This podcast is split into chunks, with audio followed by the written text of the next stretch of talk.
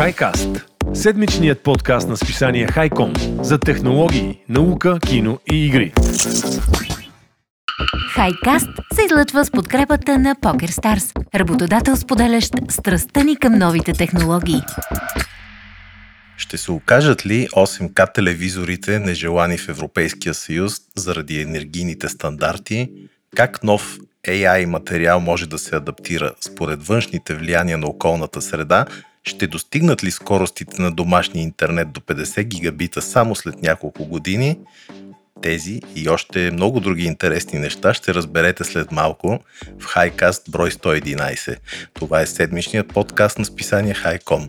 Аз съм Стоян и сега казвам добър ден на всички слушатели на подкаста, както и на моят приятел, японския самурай Тодор, с когото сме само двамата днес. Весхели, здрасти, Тодоре! Здрасти, Стояне. Много ми е драго да се срещнем отново с теб тук и да запишем един много-много як, надявам се, епизод и да бъде доста интересен за нашите слушатели. Но и той да ти кажа честно е по-интересен, може би, за нас, защото на мене винаги ми е интересно какво ти си подготвил, какво е подготвил Хели, дано Хели да си оправи скоро компютъра и да е с нас отново.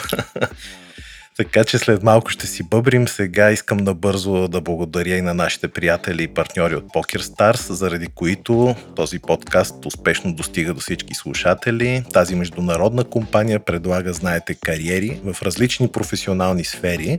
За това Тодор ще бъде така добър след това в бележките към епизода да сложи линк към кариерният им сайт. Благодарим ви, момчета. Тоше, готов ли си за моите минути за космос, защото аз тази седмица А-а. съм подготвил такива доста интересни. Миналата седмица ме нямаше приятелю, обаче пък за това помня, тази седмица да, ще ти разкажа някакви интересни неща и един много готин тинейджърски филм, който съм оставил за накрая. Всъщност дали е готин ще спомена след малко. А сега ще ти разкажа за, не знам ти дали чете за тази нова технология на Марс. Тя всъщност беше обявена преди няколко дни и не знам дали си успял да четеш за нея. Обаче на мен ми стана доста интересно, защото винаги съм си представил, че когато покоряваме далечни планети, това ще става или с някакви ракети, летящи чини, или там с парашути, с някакви такива неща. А сега се оказва, че за да намалее цената, разбираш ли цената на кацащия апарат, той може буквално да се тряска или да се разбива или директно да се бухва в планетата. И какво му намалява цената това? Еми, смятай, за да направиш, да речем, един двигател, който, да речем, реактивен двигател, който неутрализира притеглянето на планетата и ти да можеш меко да кацнеш, това си е инвестиция. Двигател, гориво, тежест, сещаш ли се там после mm-hmm. някаква синхронизация. Другото, което е другите варианти на НАСА, които са били преди това са тествани с кацане с парашути, пък са пак специални хай-тек парашути, няколко броя под различен ъгъл, от различни специални материи, за да не се късат. И те всичките са тествани де-факто успешно за сега. Обаче ти така малко питайки ме, аз вече навлязал в новината, надявам се да става ясно за какво става въпрос, но... Горе, долу ме ми е ясно. Да, НАСА е успяла над 9, т.е. не над, ами 9 пъти до сега да каца без проблеми с такива различни методи, както ти казах, парашути, реактивни двигатели, гигантски въздушни възглавници дори. Мисля, че някой от тия роварите така кацна мигове преди да се удари в повърхността, се надуват такива въздушни възглавници и той се бухва на мекичко. Нали? Но ето сега последните планове на НАСА са за спускаем апарат, наречен Shield като щит, който буквално ще се разбие в повърхността на планетата, вместо да се плъзга лекичко надолу. И НАСА, както ти казах, вярва, че това ще доведе до значителни спестявания, за да има какво повече пари за други технологии на бъдещите сонди, изпускаеми апарати. Сега ще ти разкажа как този шилд ще кацва. Представи си, че апарата или ровъра или еди какво си там, което ще изпращат на Марс е разположен в една капсула, която е под нея всъщност има устройство специално за кацане с висока енергия на удара, което е наречено шилд. То е подобно на нещо като акордеон, ама естествено не толкова простичко, имаше го някъде на снимки, доста сложна конструкция, но се сгъва и действа, както действат тия зоните на смачкване при автомобилите. Сещаш ли се, когато mm-hmm. се удари? Да, те са разчетени модерните автомобили, така че като се ударят, там да се смачква, обаче до определена, нали, да поема силата кинетичния удар, ама да не влиза навътре към пътниците. Така че нещо подобно е направено с този шилд. Абсорбира енергията на силния удар и вместо да забавяш спускането на космическия кораб, просто се удря в повърхността и всичко е точно. Сега казах, че това нещо ще направи по-ефтино кацането на Марс. Освен това е доста ще ускори процеса, защото иначе знаеш, те обикалят, обикалят и в един момент почват да се спускат. Там имаше някакъв нали, най-страшният час или някакви най-опасните 40 минути на спуска, някакви такива глупости. Сега въобще няма да ги мислим. Директно пускаме капсулата, тя се бухва в планетата и всичко е точно. Както ти казах, дизайнът на Shield е на НАСА, от проект на НАСА, обаче той е свързан с връщането на пробите от Марс. Може би си чувал, че тези ровери, които скитат в момента mm-hmm. из повърхността на Марс, да, трябва да следваща мисия тяхна е да събират проби от Марс, да ги сложат в едни такива метални капсули и след това специален кораб да кацне на Марс, да ги вземе тия капсули и да ги върне на Земята. Смятай. Това прави всъщност марсоходът Perseverance, който събира тези скални проби а, кога този кораб бъдещ ще ги донесе обратно на Земята, не знам, но точно това тества този шилд. Тоест, космическия кораб, който ще вземе пробите, ще ги върне на Земята и те ще се бухнат в нашата планета в някоя обезлюдена зона. Поне така смятат да направят ученици от НАСА. И за целта този шилд се тества в лабораториите на GPL, с едно устройство, някъде го имаше на снимките, което се нарича падаща кула. 27 метра висока кула с а, така супер яка гигантска система за ускорение, която може да удря обекта в Земята със същата скорост като каквото е кацането на Марс. И сега идеята каква е, какво се е случило. На 12 август са тествали успешно за първ път тази система, пичовете от НАСА. Те са поставили в капсулата тоше смартфон, радио и акселерометър. Е, да. А какъв смартфон? Е, майче е Samsung. Шегувам се. Най-вероятно е iPhone, нали? Те са най-здрави. Е, да, да, да. Най- най-хубавия смартфон. Да, да в капсулата са ги сложили, за да симулират нали, част от електрониката, която ще носи такъв а, космически кораб. И тази пускова установка удря шилд в Земята за по-малко от 2 секунди при 177 км в час каквато е скоростта, с която е изчислено, че спускаемият апарат на Марс достига повърхността, след като забележи преди това е бил забавен вече от атмосферното съпротивление.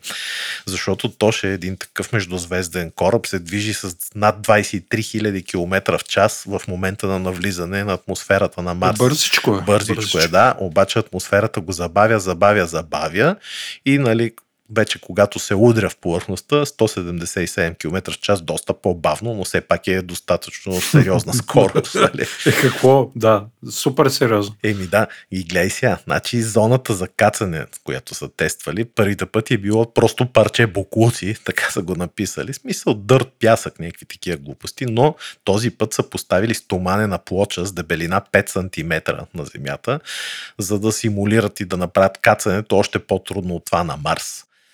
След това вграденият алексерометър, който нали, тестват всъщност удара, е показал, че Шилд се е ударил човек с около 1 милион нютона сила, което е същото, се едно 112 тона да ударят. Ето каква сила се ударил. С 112 тона се е праснал в земята, което е супер нали, ужасно. Сега, високоскоростна камера, вече след опита, показва, че Шилд се удря под лек ъгъл, отскача на около метър във въздуха и се преобръща. Екипът от нас смята, че тази стоманена плоча е виновна за отскачането, тъй като при предишните тестове не е имало такова отскачане и когато отварят прототипа и изваждат а, симулирания електронен полезен товар, установят, че всички устройства на борда, включително смартфона, който не знаем какъв е, все още работят. Е, това е чудесна новина. Чудесно, да. Единственото, което повредено, били някакви пластмасови компоненти, за които екипа няма грижа. Така че от тук нататък ще работят върху проектирането на останалата част от спускаемия модул през следващата година, т.е. опита е успешен. Представи си, вече ще кацаме точно. Аз знаеш ли за кое се сетих, приятелю, като така? За кое? Ами, любимия ми филм Star Wars, Империята отвръща на удара, там дето пада в началото на ледената планета тия роботите, сещаш се, падаха, бум, да, и после так излиза робота отвътре. Нали. Тогава си, точно съм си мислил, добре бе, как оцеля този робот след такъв удар като метеор. Ето Ама как. Ето, ето как, явно от НАСА е бил произведен. Императорската нас. Е, Да, така че това е тази новина. На мен ми беше доста интересна. Евала на НАСА, между другото. Това е добра идея. Ти, пак ти казвам, през ти си колко ще падне цената на един такъв. А, освен това забравих, знаеш какво ти кажа? Че ако това нещо успешно почне да се използва, те могат да пращат цели такива дозини с такива спускаеми апарати и буквално цели зони. Сещаш се, примерно падат 10 и правят като пакет там и почват някакви Мгм. научни дейности. Да, да, защото ти ще спестиш огромно пространство за двигатели, за гориво и всякакви такива глупости. Нали? Това е Доста сериозно. добре. Да. Така че едни микро сателитчета, метеоритчета, роботчета, като почват да падат по Марс, ще знаем, че това е Ще нас. го мислим. Ще Да. го мислим за какво става дума. Да. Еми, Стояне, интересни неща ми разказа. Е. Аз сега ще играя на едно онче, бонче, щупа едно пиронче, да видя кое, за кое си говорим. Да, сега. и за 8K. Дали за 8K телевизорите или за домашен интернет Те, до двете бъдещето. са много интересни, не знам. С кое искаш да започнем? А, ти Ами- кажи. Аз съм готов. Айде с 8К, айде с 8К. Така, Стояне, знаеш, вече има и 8К телевизори, въпреки че За няма богатите. такова... Съд... Е, то за богатите, да, но такова съдържание, такъв контент, откъде ще го намериш, нали? Освен малко такива YouTube клипове, YouTube, прямо, да. Някакви снимани аматьорски неща или някакъв, то дори някаква турбо напомпана игра, тя няма да изглежда добре, защото то максимум 4K текстури има за сега. Така че 8K апскелва добре, но все още е в бъдещето. То общо взето, любимите на целия народ Европейски съюз и комисиите му, в кавички, нали, любими, нова енергийна брадва наточват за бедните потребители 8К от континента, да. Не само 8К. Тя сега заглавието е такова, ама реално сега като стигаме до същността, ще видиш, че нали, малко тъпо са го избрали тук, въпреки че ги разбирам за това нещо, забраната ще тъпа. Та, Общото повечето компании ще обявят 8К на пазара. Samsung знаем отдавна имат 8К телевизори от няколко години, като новите модели стават все по-добри и по-добри с нали, супер процесори, като апскелват. LG също представих 8К, така че бъдещето предстои за, това, за тази технология. Но това, което хората не знаят най-вероятно, е, че освен, че пикселите се увеличават и резолюцията, доста се увеличава и тока който те потребяват, което не е добра новина. Знаеш, стоян сметките са колосални. Все още в България нали, сме така се казва, на регулиран пазар са потребителите до още две години, мисля, че. Така че цената е добра, но в Европа или в Англия също не е точно ли е? така. Ти имаш ли приятели там? И... Какво плащат? Да, Аз резачката ми знам. доста сериозни суми да се Верно. плаща. И за газ и за всичко. Махай 8К, ще минаваме на CGA телевизори такива. На це- да. 320. на 720p. Те общо взето ЕСА приеха едни нови изисквания за цялата потребителска електроника, нали? не само за телевизорите, като тези изисквания регулират колко енергия те могат консумират и така да се каже има индекс за енергийна ефективност. Нали? Знаеме го, това подобно нещо сме виждали всичките в големите вериги за техника, особено за хладилници и печки, нали, се виждали Три там. пъти, а, Ска, пет да, тия скалите, Jimmy и така нататък. А, сега стояне ще изненадам най-вероятно, но може би 99% от телевизорите в момента са в най-низки възможен клас на ефективност G. Мисъл, което означава пачка Печки. страхотна, нали? Да, аз печки. знаеш, ли, че телевизора като ми работи ми е по-топло в стаята, факт. Да, те греят много. И Аз едно време- OLED-ите много греели и харчели Греят, страшно греят, много ток, греят. човек. Точно така. Аз преди имах преди да минем на 4K, имах плазма. Плазмите греех още повече. То така има технологията. Наистина от, дигаха с 1 градус или 2 температурата в стаята зимата. си сушиш маратонките, аз имам такава снимка върху телевизора. Да, бе, имам снимка. То общо взето ЕСА наистина искат да се погрижат за хората и намалят сметките за енергия, ток и тази горница, която те избират, за съжаление е нисичка, така да се каже. И това ще накара и те вече доста от производителите са заявили, че на практика ще отложат пускане на новите модели или изобщо няма да се пуснат никога 8К телевизори. Сега трябва да кажа, че не само 8К са така. Аз гледам нали, обичам да разглеждам технологии сега. Не случайно съм главен редактор на сайт за технологии в България, ако не знаят нашите слушатели. Това е highcom.bg.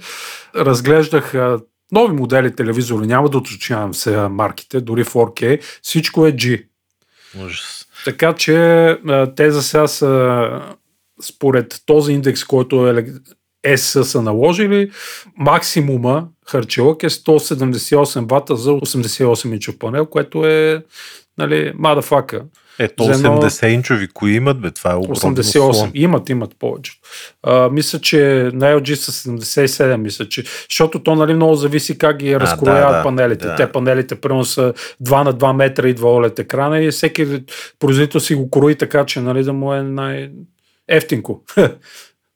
повече телевизори да направи. Пример ще ти дам нали, с един модел QN900B на Samsung. Той е, мисля, че е най-нови от тази година.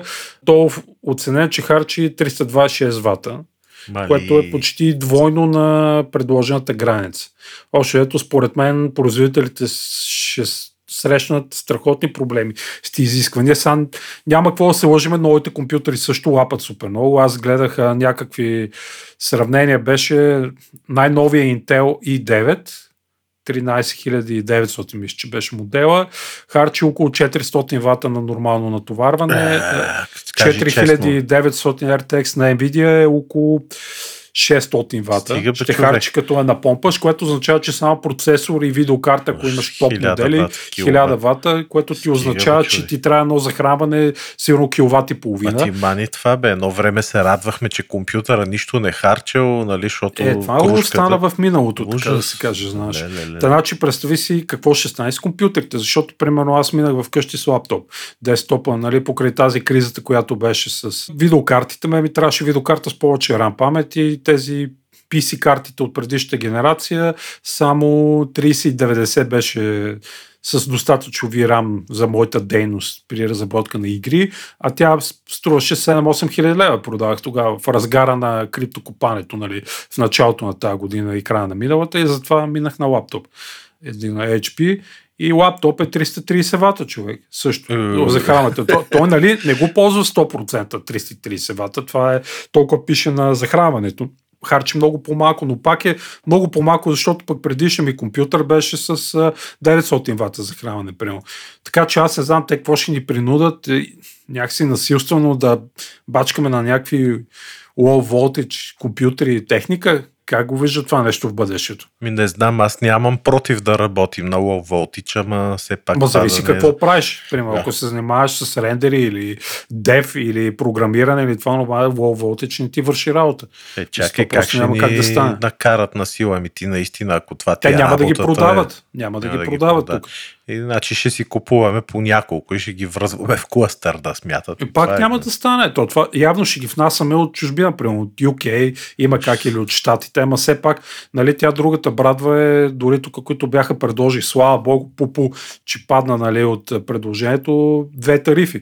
Примерно до 500 кВт ли беше или 600 Да, да, кВт да. месечно, плащаш на тази регулираната цена и ако е над това, плащаш примерно по пазарната цена, което е брутално, защото ти знаеш два климатика да имаш, сигурно си 7-800 кВт на месец поне. И телевизор, и компютърка ти работи А, вкъщи, и печка, климатиците много хладилник. не харчат да ти Абе, кажа, харчат си, ама- харчат си на месец. Е, добре, бе, ма тази криза ще бъде временно, надявам се нещо, една година, две, колко да е, ако после се нормализират нещата, за какво да ги правим тия всичките работи. Знам. Ще Явно странно. тук да наложат някакви странни изисквания. Уж, нали, под претекст хората да плащат по-малки сметки. Според мен е тъпо ограничение, защото всеки си гледа сам сега. И аз където Ми да, мога вече е скъпо, сложих лед, няма- кружки, ми да. като смеряхме хладилника Точно. миналата година, го сменихме с такъв А, мисля, клас беше да. и така нататък. Това- Всеки се грижи сам за Абсолютно. харчелъка си.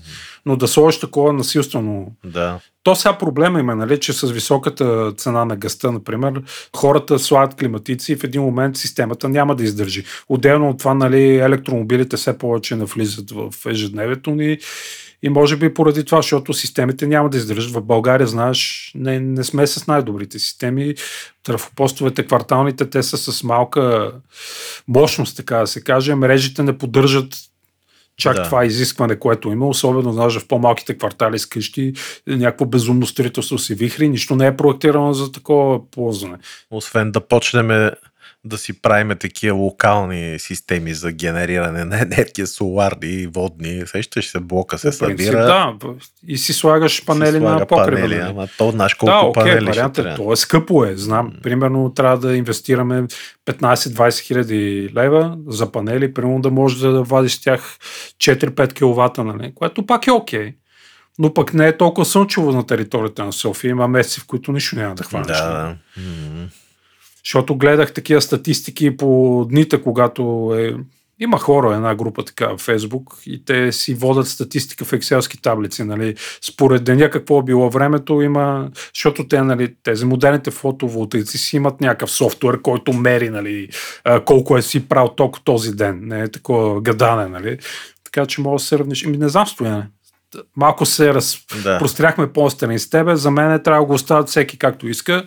Проблема е, че може да се наложи режим на ток, ако не Ош. достига ток. Какво ще правим тогава? Не знам как ще записваме хайкаста. Не знам. И като се очудиш, че пък до сега хората не са се увеличили, да кажем, в България толкова повече. М. Или в Европа, пък техниката е била много по-енергоемка, но пък хората свикнаха и много повече хора си купуват конзоли, телевизори и така нататък. Абе, виж, истината е, че наистина се разточително живееме и така доста хабим. Виждаш, продуктите се фърлят за няколко години. Само mm-hmm. едно време една кола си я караше цял живот, нали, един хладилник.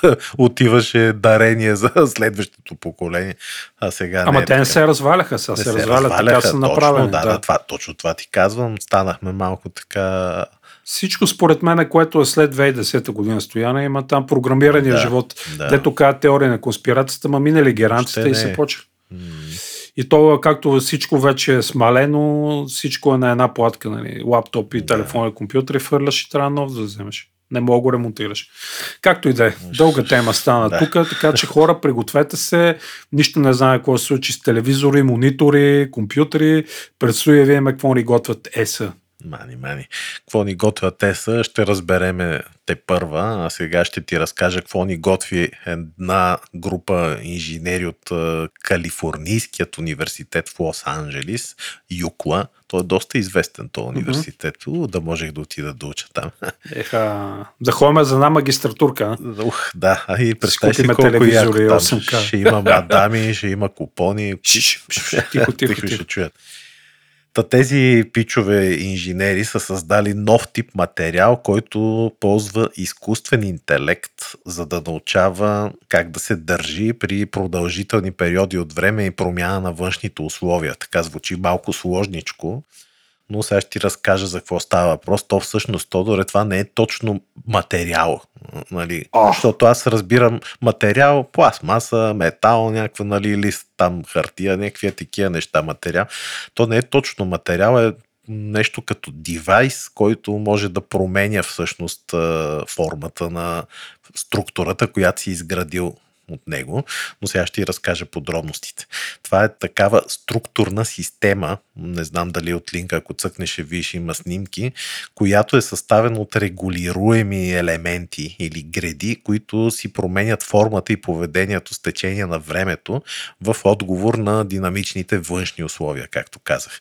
И защо казвам външни? Защото този материал или тази структура може да се приложи за конструиране на самолети, фюзелаж, криле и така нататък, за сгради и други такива неща, които са подложени, да речем, на някакви такива променящи се условия, налягане, вятър, дъжд, сещаш ли си?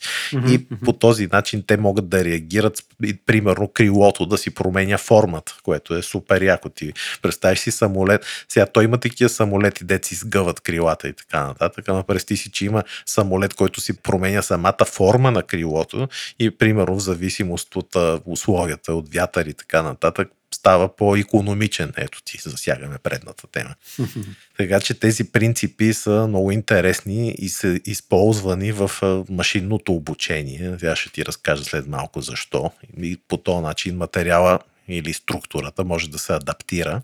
Добавям, че ако направиш сграда с такъв материал или така структура, пък тя може да си подобри стабилността по време на земетресения, урагани и други бедствия. Сещаш ли се, като почне да Мгм. духа от изток яко, тя си променя, да речеме, ъгъла и стават по ръбовете по-остри, примерно, или по-аеродинамични и така сградата устоява. Нали? Прести си колко яко.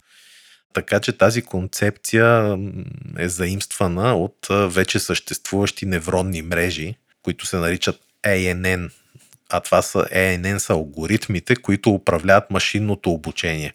А самият материал, слушай сега как е направен. Тези регулируеми лъчи са всъщност, представи си елементи от някакви истински там, от стомана или пластмаса или така нататък, разположени в специална решетка триъгълна и всеки отделен лъч съдържа, забележи сега сложно, гласова намотка човек, тензодатчици и вече е такива които им позволяват да променят дължината си, както ти казах, да се адаптира спрямо променещата среда и да взаимодействия с останалите такива структури вътре. Така материал запазва своята адаптивност в околната среда. Сега защо казах гласова намотка? Voice coil. На английски сигурно си чувал. Това е от термин от саунд инженерството. нали? Чувал съм, А, така. да. Слушай сега, гласовата намотка е получила името си, дали, както ти казах, е, при високоговорители. Там се преобразува, знаеш, магнитното поле в механично движение, нали? или обратното гласа в магнитно поле, за да се преобразува всъщност сигнала. Но тук защо се използва? Защото една такава гласова намотка, приятелю, може да инициира супер финно настроено свиване на елемента или разширяване в отговор на външните сили, приложени върху дадената зона.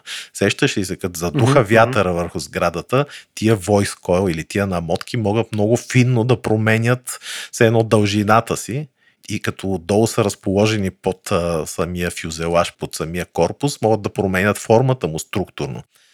А пък тензометричният датчик е отговорен за събирането на данните от движението на този лъч. Тоест, нали, как се нагъва, как се променя този лъч или там тази структура и след това ги вкарва в този алгоритъм, който ти казах, невронен, за контролиране поведението.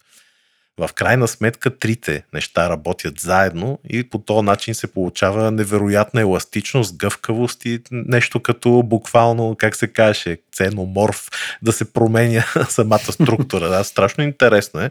Ти на снимката, пак казвам, ако видиш, ще видиш едни точно на намотчици, едни такива механични структури. Много интересно, но в крайна сметка, ето, така се включва алгоритъма за оптимизация, който регулира цялата система. Датчиците пък на деформация дат в реално време нали, създават такива, как да ти кажа, стойности за твърдост, за мекост, контролират мрежата, кое как трябва да се адаптира, количеството сила, което трябва да се приложи. Дори има камери, прикрепени към външните възли на тази система, за да проверят валидността на самата система за измерване на напрежението. Така че доста сериозен е като продукт това нещо и в момента така, тестовия вариант е подобен на микроволнова фурна с така големина, но изследователите искат да упростят концепцията така, че хиляди такива системи да могат да бъдат създадени в по-малък мащаб, да се обединят и да се приложат в различни функции. Мене ми звучи това буквално по-скоро не като нов материал, а като някакъв робот такъв, дето, как се казва, метаморфен ли, дето си променя тялото и външния вид. Звучи много идиотско човек, ама на мен ми се стори готино, защото се контролира и от изкуствен интелект цялото това нещо. Не знам, може би така ще бъдат създадени в бъдеще и някакви роботи, дето ще си променят формата. Е, чак те хиляда няма да има сигурно по този начин да оттечен метал, ама примерно Ама знае ли човек, да? така че ето виж как се прилагат uh, voice coils или гласовите намотки в някакво съвсем друго приложение, което не съм и очаквал да се използва фактически. Та така, надух ти главата малко с някакви А, такива супер надух, си технологии. Са Хели, ако беше тук, ще ще каже, о, колко интересно. Затова дай да разкършим малко с някакви по-такива ненаучни неща за Apple или за интернет. Пак, айде за интернет, Айде. така ме за скоростите домашен че мене интернет. това много ме вълнува. И мене сега аз няма да те лъжа. Стояне вкъщи съм с 300 мегабита интернет, Е, който за сега ми стига по принцип. Гъдняра, аз съм с под 100. Искам повече. Гледаме си Netflix, примерно децата гледат HBO, да кажем. Аз си гледам Netflix, половинката ни тя гледа нещо и няма проблем с това. Паралелно с това си свалям, да кажем, така че 300 мегабита ми е окей. Ема Но... той рутерът ти явно поддържа QoF. Поддържа. Да, защото поддържа. quality of service или да приоритизира Wi-Fi трафика. 6 и така нататък, точно така. До няколко устройства може едновременно. Тия, нали, старите, там знаеш какво се случи там. С по-старите рутери, общо взето, трябва да се сменят рутерите. Има хора, които, ох боже, пуснах си 300 мегабита интернет, обаче много ми е бавно, не знам какво се случва, дропи непрекъснато. Той Еми, с трябва да се за сменят 3 лева. рутер. Да. Еми, трябва да се сменят. Знаеме, тия новите технологии поддържат примерно по 50 устройства едновременно вързани, по-старите да кажем 5. И като вържете два телефона, един телевизор и лаптоп и като пуснете нещо друго, дропи нещо от по-старите нали, уреди скачени, така че ограничение. Има приятели, които вече имат и 1 гигабит, което нали, е малко тъпо, защото там рутерите са още по-скъпи, ти стоя не знаеш. Да, да. И рутери, и свичове, всичко е на доста по-висока цена. А, отделно да не говорим, че тия телевизори конзолите, те нямат гигабитов LAN порт. Така че то е хубаво Wi-Fi. Ако имат хубав Wi-Fi, както говорим с тебе, ще хвърля достатъчно бързо да бъде по Wi-Fi. Но сумите се дигат. Суми, сумите на стойностите, така да кажем, на трансфер, като скоростта на домашния широколентов интернет се очаква стояна да достигне едни доста сериозни стойности от 50 гигабита до 2030 година. 50 гигабита за Да. отделен човек, искаш да, Да, кажеш, да всеки от нас. Стига. А, като това не си го измислям аз. Стига. А, това е последната прогноза на а, Световната широколентова асоциация. Ако не знаеш, има такава, аз не знаех, признавам си, WBBA или World Broadband Association. Тя пуска, се оказа също така, редовно една така наречената Whitebook, книга, бяла книга, лист, диплянка, която описва бъдещето на интернета. Редовно са го пускали, аз не съм е чел тази бяла книга до сега, но може би да взема да и фърля едно око. Та според, така се каже, въпреки тази прогноза, която те казват светла, разбира се, това няма да въжи за целия свят. Широколентовите пакети с тия скорости ще варират значително от регион до регион. Знаеме, че в момента ти по-се занимаваш това от мене, нали? повече разбираш. Светът лека по лека преминава към петото поколение фиксирани широколентови технологии BB5, мисля, че, нали така? Да. които предлагат скорости от около 1 гигабит, нали така? Да, да. домашни в къщи, корпоративни, там вече по-натопорчените до 100 гигабита могат да стигнат. Разните нали, мрежи вътрешни на разни компании. Прав ли съм стоян до тук? Прав Виж, си, съм прав си, да, то якото е, сега се сещам, че всъщност такива скорости ще ти трябва, то ще е не само за да гледаш Netflix и така Мгм. нататък, защото, примерно, ето ти си един от хората, дето вкарва идеята за умен дом и ти като вкараш вътре умен хладилник, умна печка, часовници, Да, да, някакви да. уреди, лампи и така нататък, всичко това ползва Всичко интернет. дърпа. И- Всичко така. дърпа непрекъснато. А, така и затова ще ти трябва повече интернет. Може би заради това се очаква да Мгм. се повишат тия стойности, а не за да теглиме филми, защото те са и в момента са ни достатъчни, за да гледаме Netflix. О, нали? напълно достатъчно. То Netflix е 20, мега, 20 до 25 мегабита ползва за 4K, нали? Да. Защото е доста компресиран сега. Разбира се, няма да се лъжим. В някои тъмни сцени мога да видим там какво се получава. И то най-интересното стояна, примерно, айде пак ще отворя скобата, Хели ще ни се кара, че знаеш Netflix е един от добрите примери, защото там резолюцията е динамична, т.е. битрейта варира. То е 4K образа, обаче в някои сцени, в които няма много екшен, битрейта пада, там където има повече екшен, битрейта се качва, т.е. не е константа като преди един Blu-ray, например, Да. ако гледаш. да. Защото Blu-ray е най-доброто. Е, Аз да, да, ама купих- там имаш обем 50 гигабайта за е, един филм, имаш, нали? да, да, Смятай. да, именно. А тук теглиш а, 7 гигабайта на час, мисля, че Netflix. Та предстоящите стъпки, така да се каже, при тези поколения е 5,5, BB 5,5, който скоро очакват да навлезе, освен ако не е навлязал в някои от тези по-sci-fi офисите модерните. Общо дето при него широколентовата скорост ще е 10 гигабита, за нормална мрежа и до 2030 година се очаква BB6 стандарта. Така че ще има доста апдейти. BB6 вече ни обещават 50 гигабита за домашен интернет. Мале, мале. Общо взето тези мрежи, освен нали, че ще имат а, бърза скорост, така се каже, тези мегабити, гигабити, а, другото е, че ще имат повишена надежност стояне и латентността ще бъде много ниска. Ние знаем, латентността е нещо много важно. Да, особено за геймите. да, и също така другото нещо, което очакват и е със щастливия, че тези стандарти ще са по-енергийно ефективни, така да се каже, ще харчат по-малко ток. Сега тук ще отворя една скоба, това пак от познат в UK го видях, един диджей, мой приятел. Общо взето там предлагат едно FTTP или Fiber to the Premises стандарт, който предлага между 10 и 20 гигабита връзка. Той си стримва такива сетове онлайн видео и нали, в YouTube пуска, в Twitch и отделно стримва по някакви радиостанции, му трябва много аплод, да има това нещо и така доволен е, така да се каже. Сега стояне, какво да ти кажа, в България, знаеш, ние бяхме с един от най-бързия интернет в света. Година наред се хваляхме. Сега ако цукаме, мисля, че в българския пир си е бърз, нали, ако дърпаш от Замунда или да. някакви такива локалки, гледаш някаква IP телевизия, но стигнали се до сваляне от европейски или американски сървъри, знаеш какво се случва. Общо взето, скоростта не е много висока това е положението, освен да си направим из тебе един провайдер и да продаваме. Но то ще се дигне цената. Да. Българският потребител е доста така е, да, то, това е проблема. Това е проблема, да. защото знаеш в Штатите или за този интернет въпроси, който тук плащаш 40-50 долара, паунда и така нататък. Да, тук да. домашни интернет е 30 лева, примерно, да кажем 50 с телевизия и така нататък. Та, технологиите те не ги обещават, ама каква им е скоростта е съвсем друга, нали? Същото въжи за 5G, знаеш. Да. 5G, тук не е много 5G истинско, да. така да се каже. Доста урязано, поради същите тия причини, нали, които оказваме, но по-добре, може би малко по-ефтинко, пък Netflix се върви и даунлоудите, така е, че.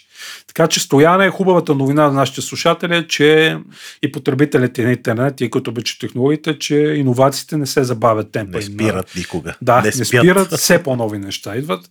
Да. Особено ако са енергоефективни, това е още по-добре, защото знаеш, ние с тебе, аз поне се кефех микро как те ми да кажа, намаляването на размера на техниката, знаеш, 90-те години компютрите какви бяха бутури, да. лаптопите огромни. Аз се кефех, че всичко се намаляваше и конзоли, игри, нали, да. всичко ставаше по-малко телефони. Сега какво стана? Влизат новите компютри това, RTX 4090 човек, тя е огромна, разбираш, в смисъл не се като събира в пъти, като кютук някакъв. Също въжи за PlayStation 5, да. за новия Xbox, увеличава се размера, топлина около тях, шум, повече тех харч на ток, значи Ужас, ужас. Още по-хубав скок трябва да направим да. така. Ска. Айде, надух ти главата, не, дам ти са палката. Сега ти ще ми я дадеш, ама аз имам една болба към тебе.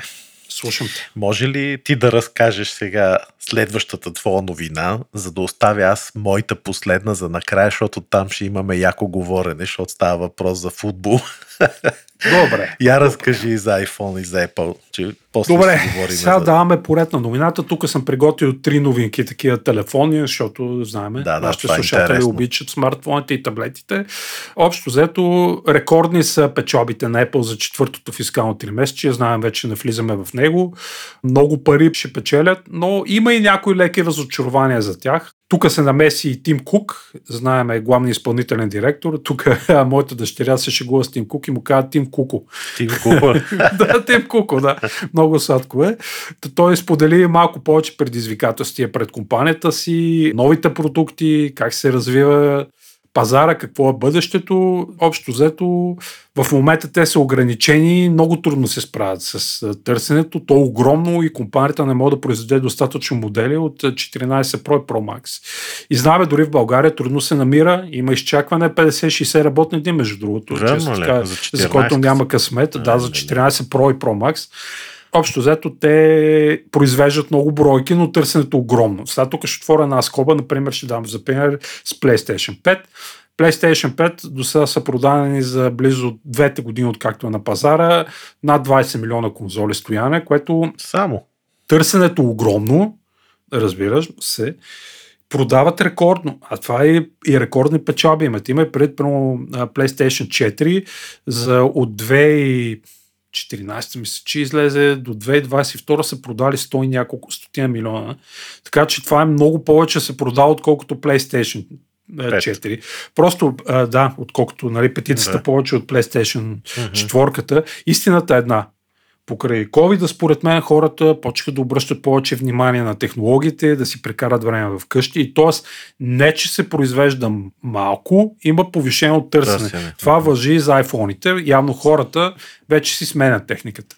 И търсенето е по-голямо, съответно не могат да произведат толкова. Нали се сещаш? И тук и цената скочи.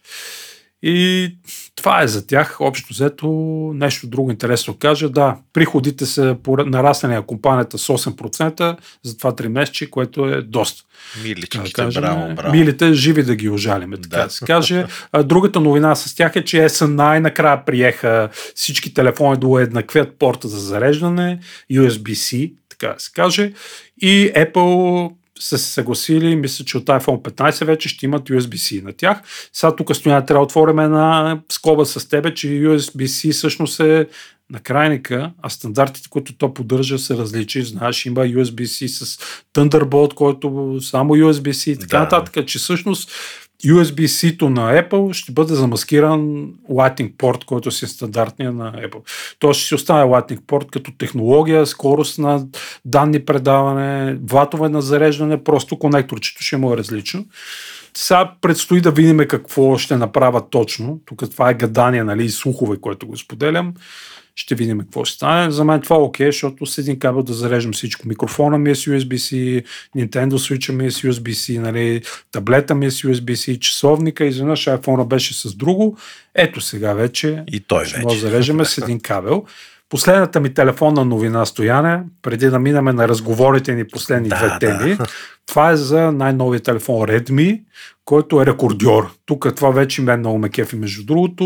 Xiaomi обещава да се бъде напълно зареден за 9 минути. Стояне.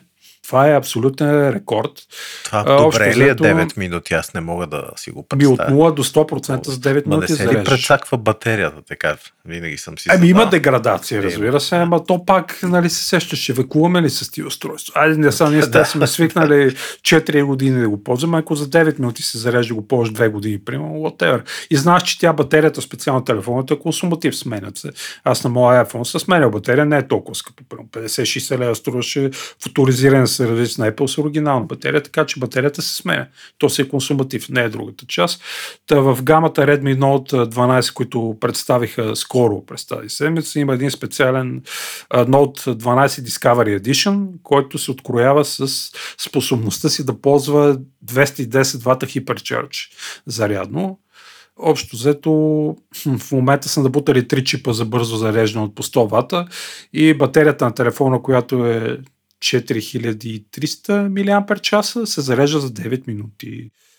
Общо ето, представи си за какво става дума. Предишния хиперчардж, който са показали те, 120 вата на Xiaomi, зарежда за 30 минути телефона, а Oppo конкурентите, които имат 150 вата, зареждат за 15 минути батерията им. Сега телефона си е топ, нали, флагмански, с хубав OLED екран и тъна, тъна, тъна, няма да обяснявам за камери и работи, с кучовати чудеси, RAM памет и така нататък. Общо взето ще струва 330 долара, мисля, че този телефон. ако не се 300 лъжа. долара само. Да, да, О, да, то да. без пара това, бе. Е, Той не е, нали, те, честно така, не е топ флагмана, нали, Е, да, от да. серията. Той е малко по-ефтин вариант, защото явно тества технологията. Ще Да. събира данни за батерия, деградация и така нататък и ще го набутат по-натам, но бързо е. 200, но пак ти казвам, 210 вата стояне. Е, да. Знаеш контактите, знаеш ограниченията, има някои контакти, които са само за нощна лампа, може да стане авария с тия зарядни. Айде да не се отплесваме. Общо взето това се случи. Сега стояне, преди да кажем ти за световното, Мъск, наши приятел, не може без него. Не Удар може. По масата, виртуалната, Миличкия нашия. купи Twitter. Най-сетне. Да, бе, аз се бях притеснил, защото нали, предния, по-предния брой на Хайком принта бях написал, бяхме написали статия, че Илон Мъск купи Twitter и изведнъж отказа се, Бам. нали? И ние викаме, сега се изложиме, тук ще излезе списанието, ще ни се смеят. Ето, че пак го купи. така че не сме излагали. Я кажи за какво става въпрос Ами подробно. още взето купи го Twitter за 200 44 милиарда долара. Мисля, че те малко го принудиха.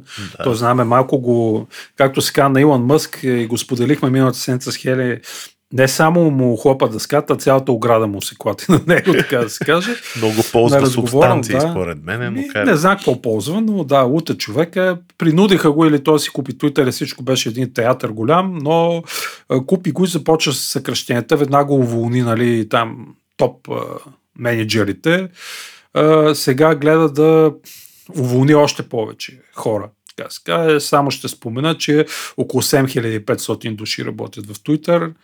Той, според а, слуховете в Нью Йорк Таймс, защото си четем Нью Йорк Таймс като видни пичове, той бърза ги уволни преди 1 ноември, защото общо взето всяка година там съвестните работници получават бонуси под формата на акции за компанията. Знаеш, те много от тия големите корпорации световните така прилъгват хората да остават на работа при тях. Нали? Не е само с висока заплата, карта за спорт, нали, талони за пазар, е, лизинг на кола, дават и акции в компанията.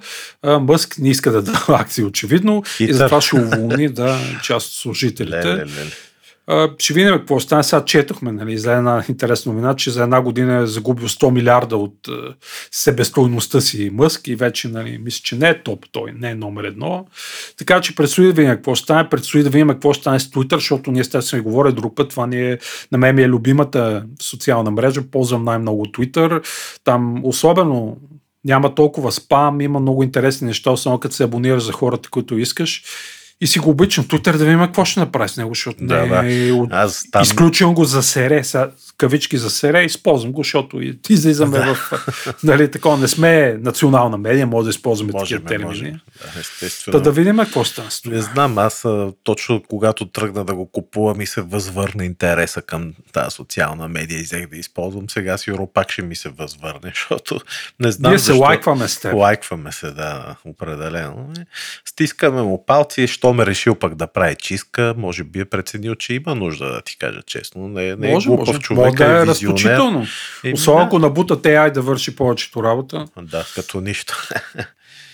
Е, Както и да е, то ще дай, ако искаш да почваме темата Да. за световното, че подозирам, че сега ще се отплеснеме с тебе, защото аз така вече започвам с нетърпение да чакам този момент, защото това ще е първото в историята, поне аз не знам да е имало друго световно първенство ноември. Декември, ноември, декември. Да. Това е пълна подигравка. Еми, то от една на страна е подигравка. Парите не миришат, така не ли миришат, да. Да, да, имаше интересно, защото знаеш ли, де факто те точно футболистите са от топ първенствата са се разиграли са топ форма, точно ноември месец, декември, а иначе до сега винаги мондиалите са след края на първенствата и футболистите де Мгм. факто са доста изморени, разбираш.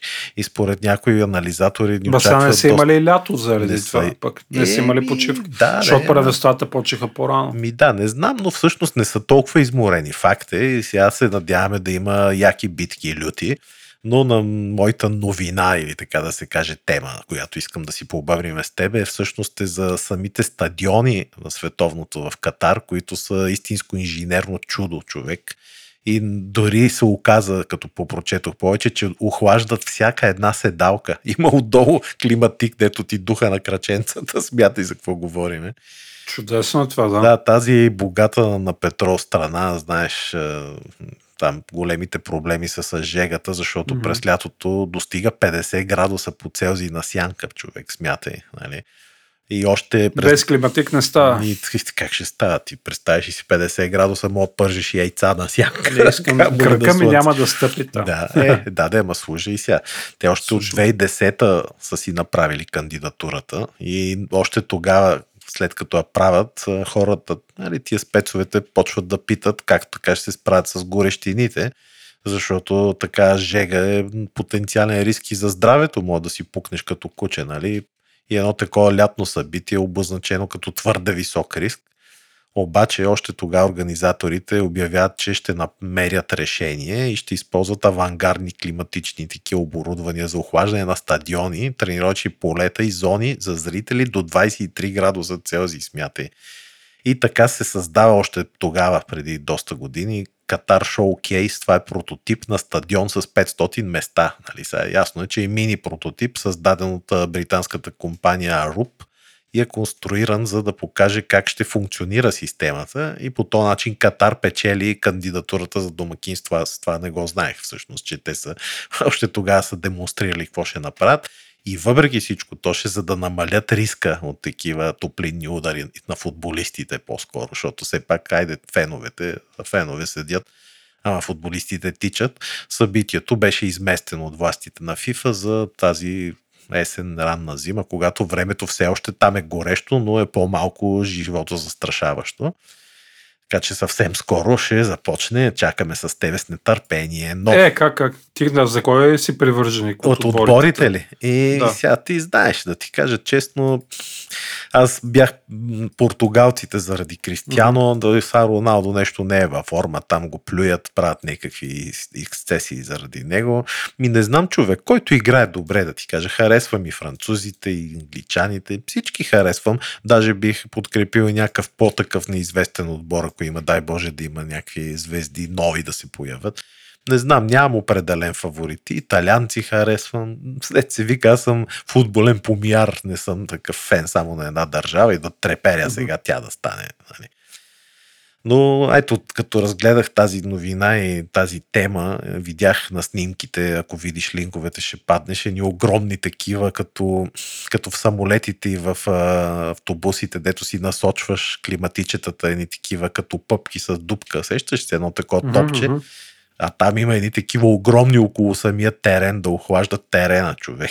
И оттам ми стана интересно да се зачетох. И се оказа, че инженерът за тези технологии за охлаждане на стадионите се казва доктор Сауд Абдул Азис Абдул Гани. Не, роден, да затвори вратата. Слушай, да. слушай, роден в Судан, забележи, и прякора му, знаеш как е, доктор Кул Кул от е, студена. Доктор Кул. да, той пич получава докторска степен за технологията си при климатици за автомобили.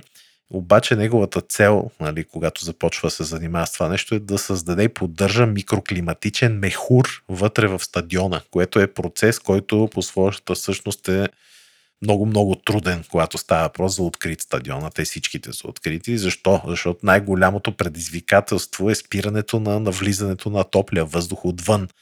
И не само това, ами да определиш границата на взаимодействие между вътрешния микробалон и външния макроклимат. Това означава, пич, че трябва да си направиш аеродинамичен анализ на формата на стадиона, за да разбереш как се използва по-добре неговия дизайн и да минимизираш проникването на топъл въздух. За това то пич Абдул Азис Абдул отпечатва умалени модели на бъдещите стадиони за Световната купа в 3D.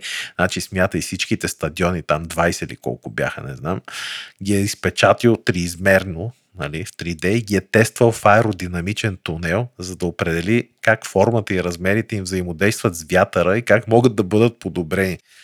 Въздушният поток го е следил как влиза и излиза от стадиона чрез лазерни лъчи и камери, а температурата на всеки слой въздух е изчислена с помощта на изчислителна флуидна динамика, човек. Смяте, числени симулации, спроне, сега да не те занимавам какви глупости, но просто са определили максимално как вътре ще се разпределя топлия и студения въздух. И освен това, нали, за всеки един стадион то ще е много важно да се вземе предвид размерът на окулуса. Знаеш ли какво е окулус? Айде сега, ако ми какво? кажеш. Е, не знаеш ли окулус, като око, отвора на Аха, стадиона. Окулус, да. окулус, да. Отвора на стадиона в горната част. Защото това като се вземе предвид, нали, се гарантира, че топлия въздух няма да навлиза много бързо, освен това пък е важно и да има широк покрив, който да предлага сянка, значителна сянка за mm-hmm. хората вътре и да облегчи напрежението върху сложните охладителни системи. А, тези отгоре покриви се използват там специален авангарден полимер ПТФЕ, който нали, защитава стадион от горещи ветрове, в прах, слънчева светлина и така нататък. Но всъщност то гани какво е така направил като заключение, че да изпомпваш огромните количества студен въздух и да охлаждаш цялото открито пространство е неефективно. И затова той какво прави? Изпомпва определено количество студен въздух от определени места и го поддържа, задържа го и след това го рециклира наново. Сещаш се, не взима отвънка въздуха, mm-hmm. топлия и да го охлажда, а все едно пуска студен въздух, след това го смуква обратно, като се позатопли и пак го охлажда. Тоест, едно е да, примерно на 23 градуса го пускаш студения, той се затопля до към 30-30 и нещо и ти после същия въздух го прибираш и го охлаждаш пак до 23, което е доста по-економично, отколкото да смучеш от външния 50 градуса, разбираш? Но mm-hmm. докато за да стигнат до това прозрение, нали, те се вземат да създадат такъв механизъм с точково охлаждане, който ти казах в началото, който охлажда само предвидените зони.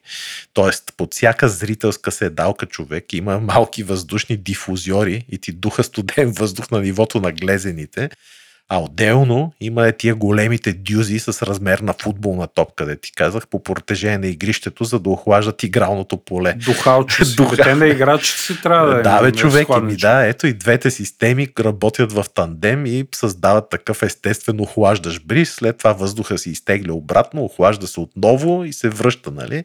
Така че това е много по-енергийно ефективно човек. И направо ми скрих топката на мене. Не знам, дано наистина да се окаже така, защото аз подозирам, че колкото и да се хвалят, накрая може да се окаже, че ще има припаднали зрители, някакви футболисти. 100% на може да изпукат. И ми даде, ама ако пък е направено добре и охлажда, и може пък да има настинали, представяш ли си? настинали, аз ще настинам със половината отбор.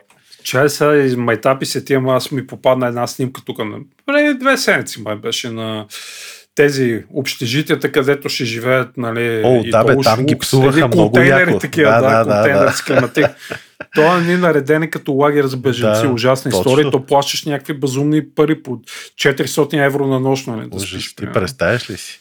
Не знам. И то си на пустинята някъде зачукам. По, да, имаше и палатка. Сещаш mm-hmm. една грамадна палатка. Да, да, между, да. между другото, ако проследиш тия новини за тия стадиони, то ще всеки един стадион е уникален човек. Имаше един приличан на гигантска палатка, така пустинна, mm-hmm. като палатка. Имаше друг там като цветя, като не знам си какво. Имаше един направен от контейнери, такива за превоз на товари. Се ще тия шарените mm-hmm. по корабите. Абе, много, много са уникални са им стадионите. И между другото пише, че те ще ги използват и за напред за разни събития. Нали? Нема да е само сега one time и айде, нали, чао. Така че браво на арабите, имат пари, влагат ги. Един стадион е примерно 500 милиона струват някакви средна сума, смятай за какво говорим. Ние да тук за един национален стадион се говори 80 милиона, да, че Ние сме превържени с теб, а няма да, да обясняваме на, един, на два от най-големи. Тоест двата най-големи български отбора, така да, се каже. И знаеш какво е нивото на стадионите в България, пълен потърс. Не могат да държат, дори национален нямаме. Те не могат да извадят е, точно е за национален... 20-30 милиона да направят ужас. национален, за клуби да не да, говорим. Така, мани, че... Мани, страшно. Друга галактика, както се друга, казва. Друга. Я кажи, какво си гледал сега от другите Ми, галактики? Скачаме на другото, нали а, така. Ами сега стояне, аз нямах пак отново чак толкова време за гледане. И ти като мене, нищо. Ще започна с сериалите. Сега доглеждам си Андор. Той излезе целия. Може да го гледаш, между да. другото ще ти хареса. Ще ми хареса ли? По-добре ли е от другите? Фенските групи на Star Wars българските нещо обявяват, че не е много нали, Star Wars, пък на мен много ми хареса. Той е малко по-шпионски, е такъв, по-трилър. Много е готин. Смисъл, много е фанен и актьорите са добри, въобще. Ема си има връзка с Star Wars вселената, е, нали? Има, това е, все едно е приквел на епизод 4, нали така? На, не на 4, на Rogue One. А, на Rogue One, то пък да, да, да още на Rogue One. То главният герой от филма е той самия, ага. Диего Луна или Касиан Андор. Тук ще, той няколко сезона ще има, два мисля, че ще проследиме как той става нали, такъв шпион и така се каже за бунтовниците. Виждаме хубави планети и тази централната планета на императора също. Много е пищен, много добре е заснет. А императора млад ли е още какво? О, не, не се вижда императора, само столицата. Нали? А, също така, освен Диего Луна, ще видим и Стеван Скарсгард, който нали, там от семейството популярното, той навсякъде си играе. Така че е, актьорите са добре. Въобще препоръчам ти го. Целият ли го изгледа? Целия го има, да. Ще го гледам. Това може би е най-хубавия на Дисни сериал, за мен. О, по-добър от Мандалориан и от Ами, Мандо не е лошо, ама това на мен по-ми пада. По-ми ляга. Така по-сериозно е, не е такова с детско. хумор, нали, детско. Въобще да. усеща се така. Атмосферата е толкова плътна, че мога да режеме с нож. Айде клишето да кажем тук като футболни коментатори, харесва ми. Айде изгледай го и ще си поговорим, ако искаш за какво става дума. Освен това, хванах да гледам и на български ще се смееш, Острите козирки или Peaky Blinders. Peaky Blinders, да. А, не е лошо, малко ми е прекалено тъмно, така да се каже, и някакво мрачно. Ма те то... много хвалят този сериал, аз се опитвам да го гледам, ама така и не, не го съм го гледал. Ох, знаеш, то е началото на там 20-те години на 20 век, след Първата световна война, ако не се лъжа. Актьорите са топнали. Пол Андерсън, Том Харди и така нататък. Интересен. Аз малко съм как се казва, алергичен съм към игри и филми за Втората и Първата световна война. Нещо прекалено ми я преекспонираха тази тематика навсякъде. Органично не се кефа, но това поне сега свърши сериал, мисля, че тази година, шестия сезон. Иначе не е лош, много пара е вкарам вътре и един от добрите Netflix сериали, така да се кажа, защото знаем, те имат афинитет да си съсипат всичките неща, които им носят пари, които се ходят хората, се кефат, нали? Знаеш го, това сме си говорили нееднократно, този е окей. Сега излезе новина за О, Гералта в Ривия че не е доволен нещо нашия приятел, Супермен така наречения и Witcher 3 следващия сезон, четвърти, вече няма да е той. Няма да играе ли? Е, стига, да, сериозно? Да, да, да, Ето, да. за какво да го гледаме тогава? Еми да, не се кефи е малко как, тъпо. на къде върват нещата и общо взето ще бъде заменен от Лиам Хемсворт. Който Ау, е торч, лигав. Торчо. Торч. А, брата не, бе, той е брат, А, брат му. Да. Брат му. Бе, не знам, да, един от братите там. Не стига, а, Хери Кавил си го знаме, той е много готин пич, геймър, нърд, страшен. Това, това се е ново в матрицата да замениш да. Киано Рив с някой друг. С, с скалата. С скалата. Смисъл не става, да, не става. Но освен, че не е доволен, той сега нали, преподписа за новия Супермен, вероятно може би не иска да го изчакат да си снима Супермен. Не знам, но новината на Мекефи, Netflix, май на Мекефата, както сме си говорили с тебе, може да, ги, да си спреме абонаментите за тях скоро време. да, като нищо. Пики Бландър си окей за зрителите и сега като говорихме за Буре, от време на време си купувам Буре, защото са кефа качеството е страхотно. Купих си една Star Trek колекция, има The Original Collection, ремастерирани 4K версии на първите 7 филма Star Trek. О, и гледах, да, а, и гледах, беше на промо, така да се каже. И гледах Star Trek The Original Movie, първия от 79-та година, знаеме с Уилям е? Шатнер, с Ленард Нимой, е 79-та година. Се, цветен, да. да. Сега първите там от 60 няколко година, първите сезони на Star Trek е черно-бял, но филмите не са лоши, ремастерирани са окей, okay, между другото много странно те пак изглеждат театрално, нали? но да, са вкарали детайл, подобно на Star Trek, готини, Star Wars. Да. Да. Цветове, повече детайл в тия фигурките на космическите кораби, защото нали, знаем от Междузвездни войни, че то всъщност е макетче на корда, дето върви наляво надясно нали? и го снимат, но са окей. Okay. Ами аз съм фен на Star Trek и гледал съм ги едно време, сега си ги Дай ми ги да ги гледам, бе. То аз нямам на какво да ги пусна. Е, ще ти дам PlayStation. Ще, ще ги рипнеш, да айде, ще ги рипнеш и ще ми. Ще ти дам PlayStation. добре, обещаваш. Е, mm-hmm. добре, то ще хубави неща си гледал. Аз, както ти каза, бе, нещо се нямам време, много работа тази седмица, последната побъркал съм се и вечер си лягам и рано и затова нали, загледал съм и един сериал, няма да казвам, един филм, т.е. друг, няма да казвам кой е, но един гледах по Netflix, защото преди 3-4 дни така седях вечерта и се чудех какво да гледам сега. Цъкнах да видя какво има в Netflix и ми излезе един тинейджърски филм The School for Good and Evil и слушай, А то не е лош, не е като Хари Потър. Да, да слушай, такова, слушай. И аз викам, слушай. абе аз не обичам, знаеш, такива тин филмчета, дето такива и сериали, защото все пак съм дартак, нали? Обаче викам, чай ще го пусна да се посмея на простотиите, нали? Пуснах го и така то почна, ама почна бая яко, с значи първо качеството е супер яко, 4K с някакъв HDR, нали, Dolby Atmos и Dolby Digital жестоко качество, човек. Някакви супер яки ефекти, една готина битка почва в началото, там двамата, доброто и лошото. И викам, а, я чай да позагледам и то ми стана интересно в един момент, защото тинейджърско филмче, обаче той ни майтапи, едни закачки такива, дето все пак тинейджерите не са чак толкова глупави в Штатите и в България, дето се вика плоския хумор, нали, малко им е чущ, не е толкова плосък хумор, забавене. И така на майта фанах и си го изгледах, човек. Тинейджърското филмче. Сега бързам да кажа, ти явно си го гледал, може би. Не знам, говорили ли сте за него. Но... Не, не съм, не съм. Не си Хели го гледал. гледа. О, гледай. Да, сложил съм си го в Е, списъка. гледай сега, не е лошо. Той е 5,9 му е рейтинга, дет се вика и да гледаш и да не гледаш все тая. Обаче можеш да го гледаш заради качеството и заради CGI ефектите. И човек в този филм са фърлени някакви яки пари, според мен, за декори и за рисунки.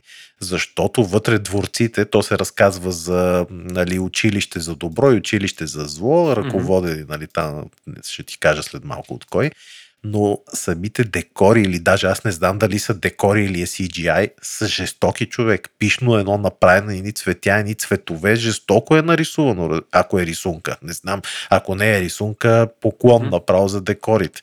Този филм според мен е за декори и за облекла трябва да спечели и някаква награда, разбираш. Много е красив, много е пищен, просто гледай го, забава е за окото, се вика.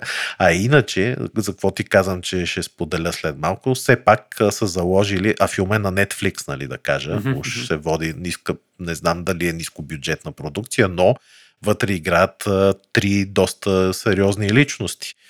Едната личност е главната роля на мадамата, която е в училището на лошите, но тя ми е една от любимите актриси Шарли Стерон, играе в Чудовището, където взе Оскар, мисля, че уникална актриса и красива. Тя вече става на бая годинки, ама си я бива, нали?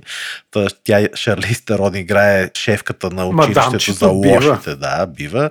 Освен това, доста така роля има и един друг наш любим артист от матрицата, Лоренс Фишбърн. Не знам защо в IMDb не са посочили на самия сайт за филма The School for Good and Evil тези две гигантски личности от света на киното. Нямам никаква идея защо не са ги сложили изобщо в топкаста, а са сложили, например, Кит Янг, който аз за първ път го чувам, София Нека Рузо, някаква си дет също я чувам за първ път, някакви идиоти в главните роли, София Уайл, една мацка с една огромна коса. Може би тинейджерите в щатите ги знаят, защото тази София Уайл се оказа, че играе в други такива сериали и филми, например в Spider-Man играела, Мгм. не знам точно къде. В Америка Got Talent, нали, явно там се за първ път се е проявила. Но няма значение, това са някакви нови, може би, звезди за щатите. За мен са тотално неизвестни, но ето Шарли Стерон, Лоренс Фишбърн, гласът на книгата, която разказва самата история на Кейт Бланшет. И изобщо целият филм е една феерия. Да, нищо особено не е като стойностен филм, но пък пак ти казвам, ако го гледаш, ще си изкефиш на декори, на CGI, според мене. Така че ако Ще нямаш го какво гледам да в списъка ми. да, Да. можеш с хлапетата да го гледаш спокойно. Мисля, че там няма толкова страховити сцени. Има забавни и ефекти доста. Така че това е от мен, приятелю, по тази тема. Какво остана? И ми стояли интересни неща си гледал, както Да. винаги. Да, да. А, остана игрите. Днеска не съм подготвил новини, защото и без това много бърборихме с те, като гледам часовника. Да. Но съм играл една нова игра, отделих и няколко часа. Кога намираш време, не знам. Стар... Би е така, между другото. Сутрин, като си направя кафенце, сядам поиграя малко. Вечер по 15-20 минути. Та, Star Ocean The Divine Force. Тя е шестата Звезден океан игра, е това? да, шестата игра от тази поредица Star Ocean. Сега за нашите слушатели ще кажа, тя е японско RPG, традиционно японско RPG, разработва се от 3Ace и се е публикувано от Square Enix. В случая те малко са усъвременили бойната система, вече е по екшен ориентирана, което е много готино. Аз игра на PlayStation 5 и играта си изглежда добре, много добре, много приятна. е. Музиката е много готина, написана е от Мото и Сакураба. Той е познат с Dark Souls, например, няколко Марио игри и Golden Sun също RPG, така че е, хората, които са работили по нея са окей.